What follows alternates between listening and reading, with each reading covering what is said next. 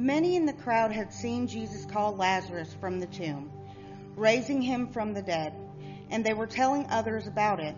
That was the reason so many went out to meet him, because they had heard about this miraculous sign.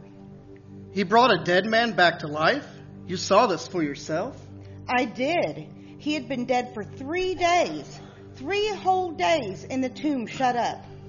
Then this Jesus comes. He was friends with the man's sisters too. He comes and tells them to open the tomb. They looked at him like he was crazy. We all did. But they opened the tomb and he called out in a loud voice, Lazarus, come out. And he did. He walked out of the tomb alive as you or me. It seems not even the grave could contain the power that this Jesus brought with him. The crowd was abuzz with the stories about this man who they heard was coming to Jerusalem that day. Those who had seen him before, and many of those who had witnessed the miracles that happened at his hand, were drawn out into the streets to welcome him. And they told their neighbors, their friends, their family. The streets were lined by the swells of souls who wanted to catch a glimpse of this Jesus, this king. I heard he was destined to become our king. Surely he will ride in on a magnificent steed, sword by his side, an army behind him. He will save us from the oppressing hand of Rome that is crushing us. He will be our prophet. He's a prophet like Elijah or Daniel or one of the others. He's here to bring us some divine news. He's here to bring us a message from God. He is a man, just a man, flesh and bone and a whole lot of fanfare over nothing. In fact, I heard he's a Nazarene. Ha! Can anything good come out of Nazareth? But I know to the religious leaders he is a threat, a very real, very dangerous threat, a threat that must finally be answered, and soon. The news that Jesus was on the way to Jerusalem continued to sweep through the city, and the large crowd of Passover visitors took palm branches and went down the road to meet him, and they cheered him, saying, Hosanna! Hosanna! Blessed is he who comes in the name of the Lord. Most of the crowd spread their branches and garments on the road ahead of him. Jesus was in the center of the procession, and the people all around him were shouting, Hail to the King of Israel! Praise God for the Son of David. And Jesus didn't come on horseback like a conquering king. He rode humbly on the back of a donkey's colt. And he didn't come in an opulent chariot brandishing a gilded sword. He came with the clothes on his back and the dust on his feet. And behind him not an army marching in rows by the thousands. He was trailed by a ragamuffin group of fishermen and the poor, the outcasts, the nobodies. Some laid down their palms to praise their king. Some laid down their palms to praise their Lord. Soon he would lay down his life for them all. Because among the crowd stirred a poison among the people. The religious leaders of the day, in their corrupt hearts, a wicked plot was thickening and hardening like stone. Like the whitewashed tombs they were, they would dethrone this king of the Jews, whatever vicious route that must take. Their blood boiled over his constant rebuffing of their evil advances against him. He simply would not go away, and he wouldn't fall into any of their traps. So, since he wouldn't fall, they would have to push him. Since he would not be trapped, they would have to catch him. And bind him. And frame him. And blame him. And falsely accuse him falsely convict him, falsely understand him. And the crowd that shouts, Hosanna! Today, spreading the cloaks off their backs to honor him, breaking palms off the streets, and prostrating them at his holy feet. Crucify him! Will demand the breaking of his body tomorrow. See, this is getting us nowhere. Look how the whole world has gone after him. They will resolutely require the laying down of the law upon his innocent head. He threatens our way of life, our position, our pride. The little baby has left the manger to live life like the life he gave us and restore the life that we left in Eden. Our God incarnate, King of creation, proven power over death. Power over death? They say he raised a man from the dead? They say he walked right out of the tomb? Well, let's see how he fares when his body in the grave, his body in the tomb. Hosanna! Crucify him! Hosanna! Crucify him! Hosanna! Crucify him! Crucify him! Blessed is he who comes in the name of the Lord.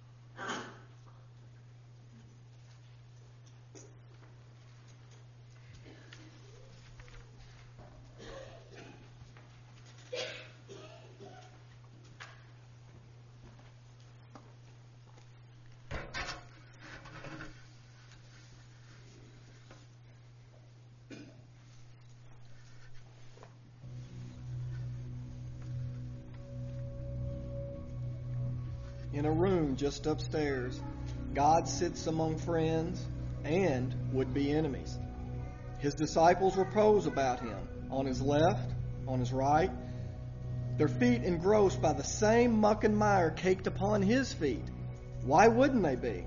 They have walked the same streets, trod the same paths, they have followed their rabbi, and the dust of his field, his feet, has covered their own bodies. Where he has led them, the dirt tells the story of the life God incarnate firsthand instructed them, inspired them to live by living it first. Their rabbi stands. In the middle of their simple meal, in the middle of their peaceful repose, he stands. The disciples have grown to know their teacher to be abrupt, forthright, unusual even at times, and once again they're about to witness something great and yet something so small. Removing his outer robes, the rabbi exchanges them for a towel. tying it around his waist, his hands reach with a designed purpose for a large bowl and a pitcher of water. With resolve, he moves back to the table where these twelve men now sit silently watching him, wondering at him. He never ceases to amaze them. Well, most of them. Dropping to his knees, he sits at the feet of Andrew. He reaches out and, without a word, takes his foot up in his hands and begins washing Andrew's feet. Andrew is frozen by his own confusion. His brow furrows and his body tenses at the sight of his rabbi kneeling just below him, performing the work of a common servant, a slave even. His rabbi looks up, to, uh, looks up at him, smiles. Andrew's tension lessens by his friend's reassuring face. Turning his head to the eyes he knows are watching him, Andrew communicates his confusion back to his fellow disciples with the same face they convey to him. Looking down, his feet are clean, but the rabbi is not finished. He moves to James and, taking up the same posture, begins to wash his feet. James, too, is still and silent as his teacher, his friend, washes away the dirt and dinge crusted to his feet. All eyes are on their rabbi as he finishes and does not stop with these two. No, he moves to Philip with the same determination, and then Bartholomew, followed by James, son of Alphaeus, washing their feet too. Still, no one has spoken except one who leaned in closely to the man beside him to whisper, What is he doing? Only to be met with an answer in the form of shrugging his shoulders. Matthew, followed by Thaddeus, were the next to have their feet washed, followed by John, then Simon. All sat in astonishment, all sat in disbelief for one reason or another. Peter's hands tightened with white grip. His rabbi was just picking up the basin from Thomas's now clean feet, and Peter knew he was sitting next to Thomas. Looking down at his feet, Peter saw them for what they were. They were revolting, even to his own eyes. He knew where those feet had been. Places known to be dirty, dingy, disgusting, highly undesirable places to travel. The evidence was on his feet. His feet were a portrait of the paths he had wandered, good and bad. Peter was roused from a silent reverie by the sudden touch of his rabbi's hands on his foot. No! Peter shouted. Startled from his seat, Peter stepped away from where the rabbi sat on the ground before him. No! He spoke again with less brashness and more control as he had learned these past three years, and he added, You will never wash my feet. Never. I am not worthy of you. You washing my feet? I should be washing your feet. I should be licking the dirt off your soles. No, Lord, you will never wash my feet. The room fell into an even more silent silence. Their rabbi stood and, looking his frazzled friend in the face, said to him, What I am doing you do not understand now, but afterward you will. Jesus motioned for Peter to sit back down so he could continue. But Peter was still unconvinced, still resolved to remain untouched by the Savior. Then Jesus said, If I do not wash you, you have no share with me. With that, Peter fell to the ground, head bowed in submission, exclaiming, Then not only my feet, Lord, but my hands and my head too. Jesus smiled as he embraced this new spirit in his friend. The one who is bathed does not need to wash except for his feet, but is completely clean. And you are clean, but not every one of you. And Jesus went back on his knees, took up the cloth, poured on the water, and wiped away the dust and the dirt, the muck and the mire from the feet of his friend. Not every one of you, the ominous phrase rang in every ear. And there was one man left, one pair of dirty feet still in need of washing. At the end of the row sat one who purposefully distanced himself from the head of the table. He purposefully abandoned a closer seat. But the basin still in hand and his feet still in reach, Jesus did as he would do with any man in desperate need. And taking up the floor at Judas's feet, the Lord washed with equal, if not great care, those feet that were in the moment he knew itching to further stray, those feet that in a moment would run away and betray him. Sweat on his brow, he returned the bowl and the towel, and dressing, resumed his place. And he said to them, Do you understand what I have done to you? You call me teacher and Lord, and you are right, for so I am. If then your Lord, your teacher, have washed your feet, you also ought to wash one another's feet. For I have given you an example that you should do as I have done for you. You have given us an example that we should do as you have done for us. Do as you have done. Live as you have lived.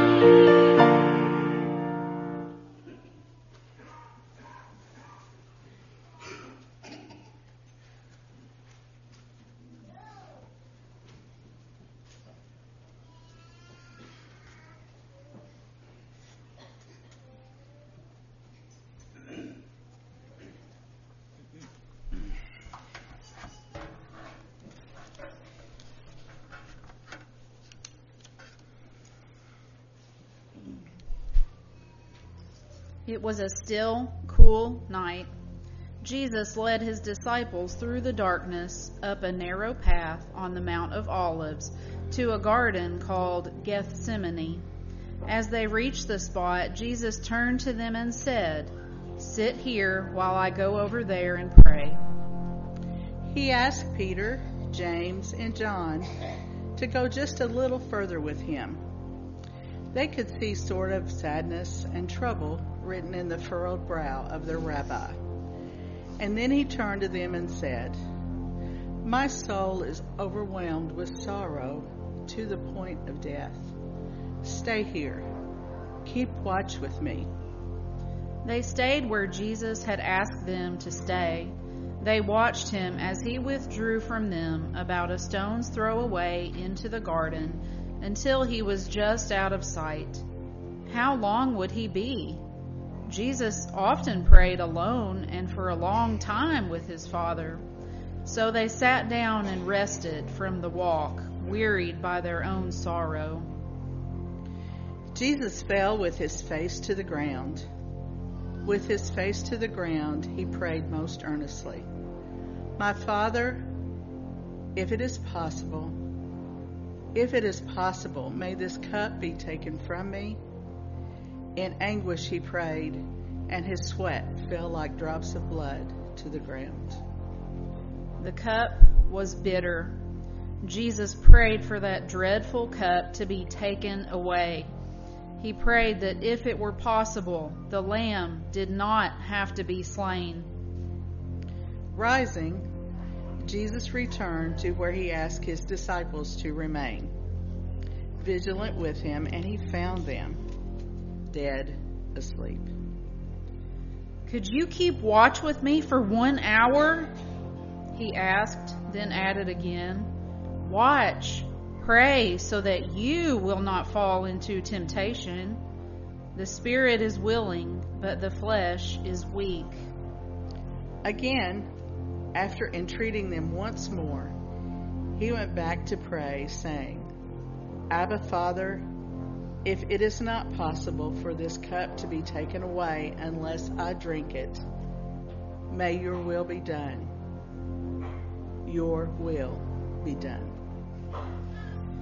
And coming to his feet again, he returned to his disciples. Would they be alert for him, praying for him, standing guard for him, their friend? Sound asleep again, unable or unwilling to stay awake. Perhaps they don't understand what's at stake. Jesus pleads with his friends again to keep watch with him to the end. And once more, he goes off to pray. And once more, down they lay. But the time for keeping watch has come to an end, because in the distance, a soft glow of light is approaching quickly. The still, silent garden now begins to rumble with the sound of a fast approaching angry mob. The disciples are awake now, and in an instant they're staring back at what feels like a legion of armed men waving swords and clubs in front of their hate filled eyes. Sent by the chief priest, the teachers of the law, and the elders, the mob, white knuckle, gripped their weapons, readying themselves to pounce on the one they've come to arrest. A lone man steps out from the mob and moves slowly and methodically toward the place where Jesus is now standing. The disciples don't make a move. Why would they? This man is no threat to them or their Lord. This man is one of them, or so they thought. The man steps in front of Jesus and, leaning in close to him, says, Rabbi! And kissing him on the cheek, he steps back, just catching for a moment the swelling sorrow written in the eyes of the one he just betrayed. The mob erupts, Lunging forward at this signal from Judas, they move to bind Jesus and start to drag him away. But Peter, taking up a sword, swipes at one of the mob, threatening his rabbi, lopping off his ear. Put your sword back in its place, Jesus said to him. Do you think I cannot call on my Father, and he will at once put at my disposal more than twelve legions of angels? But how then would the scriptures be fulfilled that say it must happen this way? And reaching out, Jesus touched the man's ear, and as quickly as he was wounded, he was healed. They dragged Jesus away, bound and chained. The cup was poured and ready for the drinking. And speaking to the crowd and an evil unseen, Jesus said, This is your hour when darkness reigns. And with that, his disciples deserted him and ran away.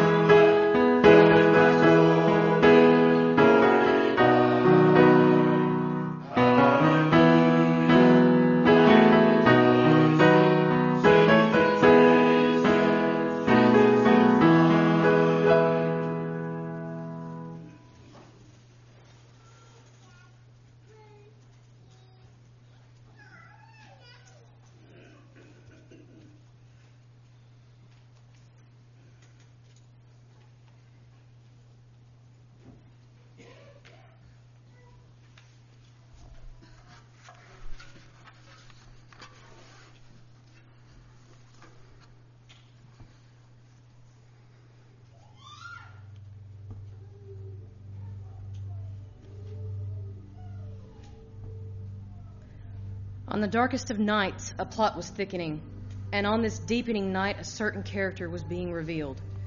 One that would for all earthly time reign in history as a character known for his turned heart, his thorough misunderstanding of God. Judas Iscariot, a name synonymous with betrayal on its most profound level. Judas Iscariot, chosen by the Messiah to follow him, learn from him, be a brother to him. Judas Iscariot. Judas Iscariot. Not many children today running around with the name Judas Iscariot. Judas was with Jesus dining in Mary and Martha's home. He reclined at the table with them. Then Mary took a pint of an expensive perfume and poured it on Jesus' feet, wiping his feet with her hair. Judas objected, disgusted, saying, Why wasn't this perfume sold and the money given to the poor? Why? It's, it's a year's worth of wages at least. What a waste. A waste. Judas didn't say any of these things because he wasn't in the least bit concerned about the poor. No, he said these things because he was a thief. As keeper of the money bag, Judas used it at his own personal banking account, helping himself to what was put into it. So as Judas sat at the Last Supper, he sat with evil's darkness already solidly entangled within his being. Just hours before, Ju- Judas had sought out the chief priests, asking them, What are you willing to give me if I finally give you what you want? If I deliver Jesus over to you, what will you give me? Thirty pieces of silver. And with the sound of the promised riches tinkling in his ears, Judas watched for an opportunity to hand over his rabbi, his faithful friend. Until then, he returned to his side, finding himself sharing a meal in an upper room. The evening meal was in progress, and the devil had already prompted Judas to betray Jesus when Jesus spoke. Truly, I tell you, one of you will betray me. The disciples looked at each other with surprise and something like horror. Betray him? Who would betray him? Who would betray Jesus? Who would betray their rabbi, their friend? Certainly never one of those closest to him. One of those who sat in the very room. Judas said, Surely you don't mean me, Rabbi. And Jesus answered, You have said so. Satan entered Judas, and Jesus, resigned to the fateful choices of his friend, spoke to Judas, saying, What you are about to do, do quickly. Judas slinked out of the room, returning to his conspirators on the sly. Into the night he stole the sound of thirty pieces of promised silver jingling in his ears, soon to be jingling in his pockets. The priest and elders had promised him that much. As he watched around him, a mob quickly assembled and explained where to find Jesus. He knew where they might be going. The Mount of Olives, the Garden of Gethsemane. Judas marched the mob up the narrow pass, guiding them further into the darkness until they were face to face with some stunned disciples and the Savior of the world. Judas, Judas slithered out from amongst the mob, moving with calculated intent. He had arranged this moment. The soldiers would know who to arrest by the signal Judas gave. One step, two steps, three steps, and he's next to him. Jesus is staring back at him. For a moment, could he have hesitated? Could he have thought a sack of silver, shining metal, pieces of metal, wasn't worth this? Wasn't worth what might come? If he did, it didn't stop him. Judas leaned in, saying, Greetings, Rabbi. Jesus asked him, Judas, are you betraying the Son of Man with a kiss? The deed was done. In a flash, Jesus uh, was under arms and being dragged away. And now Judas was left alone with his precious silver. So little silver. Such a great legacy. So sad a legacy. Judas watched as they led the world's greatest rescuer deep into the dark, sinister blackness before him. His trusting friend, now led away like a common crook and soon condemned to die.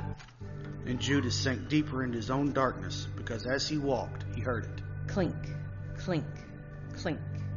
The thirty pieces of silver he now carried clashed together like a chorus of clanging cymbals. Clink, clink, clink. The sound of those sparkling little coins as he moved was deafening to his ears, maddening to his spirit. They tormented him to his very soul. Clink, clink, clink. He was running now, his hands white knuckled gripping the coins, trying to silence their clamor. He was filled with remorse, and a dark shadow chased him as he ran. Bursting through the doors, he fell upon the priests and elders once more. Take it back! Take it all back! Judas shouted at the men who had paid him to betray his friend, but their response was less than sympathetic. What do you want? You have your blood money. Now go! I have sinned. I have betrayed an innocent man. I have betrayed my friend. I didn't understand anything. Why he lived the way he lived. Why he will die the way he will die. I didn't understand him. What do we care? That's your problem. Now get out of our sight. Judas had tried to wash his hands of it. He had tried to undo what he had done, but it could not be undid. Clink, clink, clink. Unclenching his fists from around the bag of silver, Judas tossed it at their feet and in frenzy fled. And the coins, they scattered. And the disciples, they scattered. And Judas was scattered and surrendered his life to an obliging tree. A life sold. A sad legacy now told. And for what? Thirty pieces of silver. Just a few hours earlier, the disciples sit with their Lord, their teacher, reposing after a very confusing, very foretelling meal, their last supper together. Jesus continues with his prophecies. He spoke, saying, My little children, I will be with you only a little longer. So I tell you now, where I am going, you cannot come. Cannot come? What does he mean? The di- disciples sat confused and wondering. We followed him everywhere. The dust on his feet is the dust on ours. The sweat on his brow is the sweat on ours.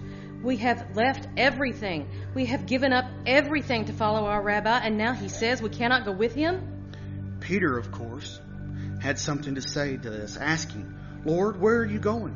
Why can't I follow you now? After everything we've been through, you're everything that's most important to me. You are why I breathe. I will lay down my life for you. Jesus heard his friend speaking with the passion he often displayed throughout their time together. Jesus knew Peter spoke with sincerity, but would act quite differently, and he responded to Peter softly, tenderly, with soft sorrow in his voice, saying, Peter, will you really lay down your life for me? Lord, I will die for you. And I think it hurt Jesus a little. Very truly, I tell you, before the rooster crows, you will disown me three times. Now, a few hours have passed since Jesus spoke these truths to Peter. The calm of supper in an upper room had turned to torches and spears and angry enemies marching toward Jesus. They arrest him, bind him, and drag him away. And where are his disciples? Where are his closest friends? Those who said they would follow him to the end? They've run away. They're hiding. They've, they're scared and they may be next to be dragged away. And most hide deep. They hunker down. They leave town. But Peter, he couldn't hide from God's prophecy. Peter followed at a distance the crowd who dragged Jesus to the house of the high priest. He had to stand outside.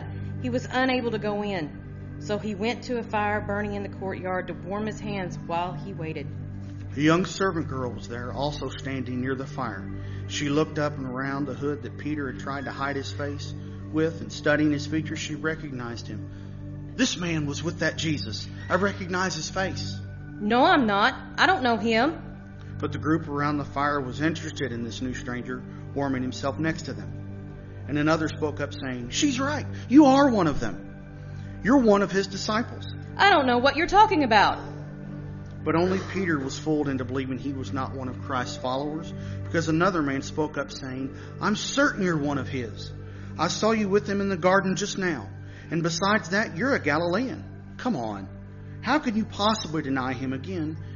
You're his friend. I'm not. I tell you, I'm not.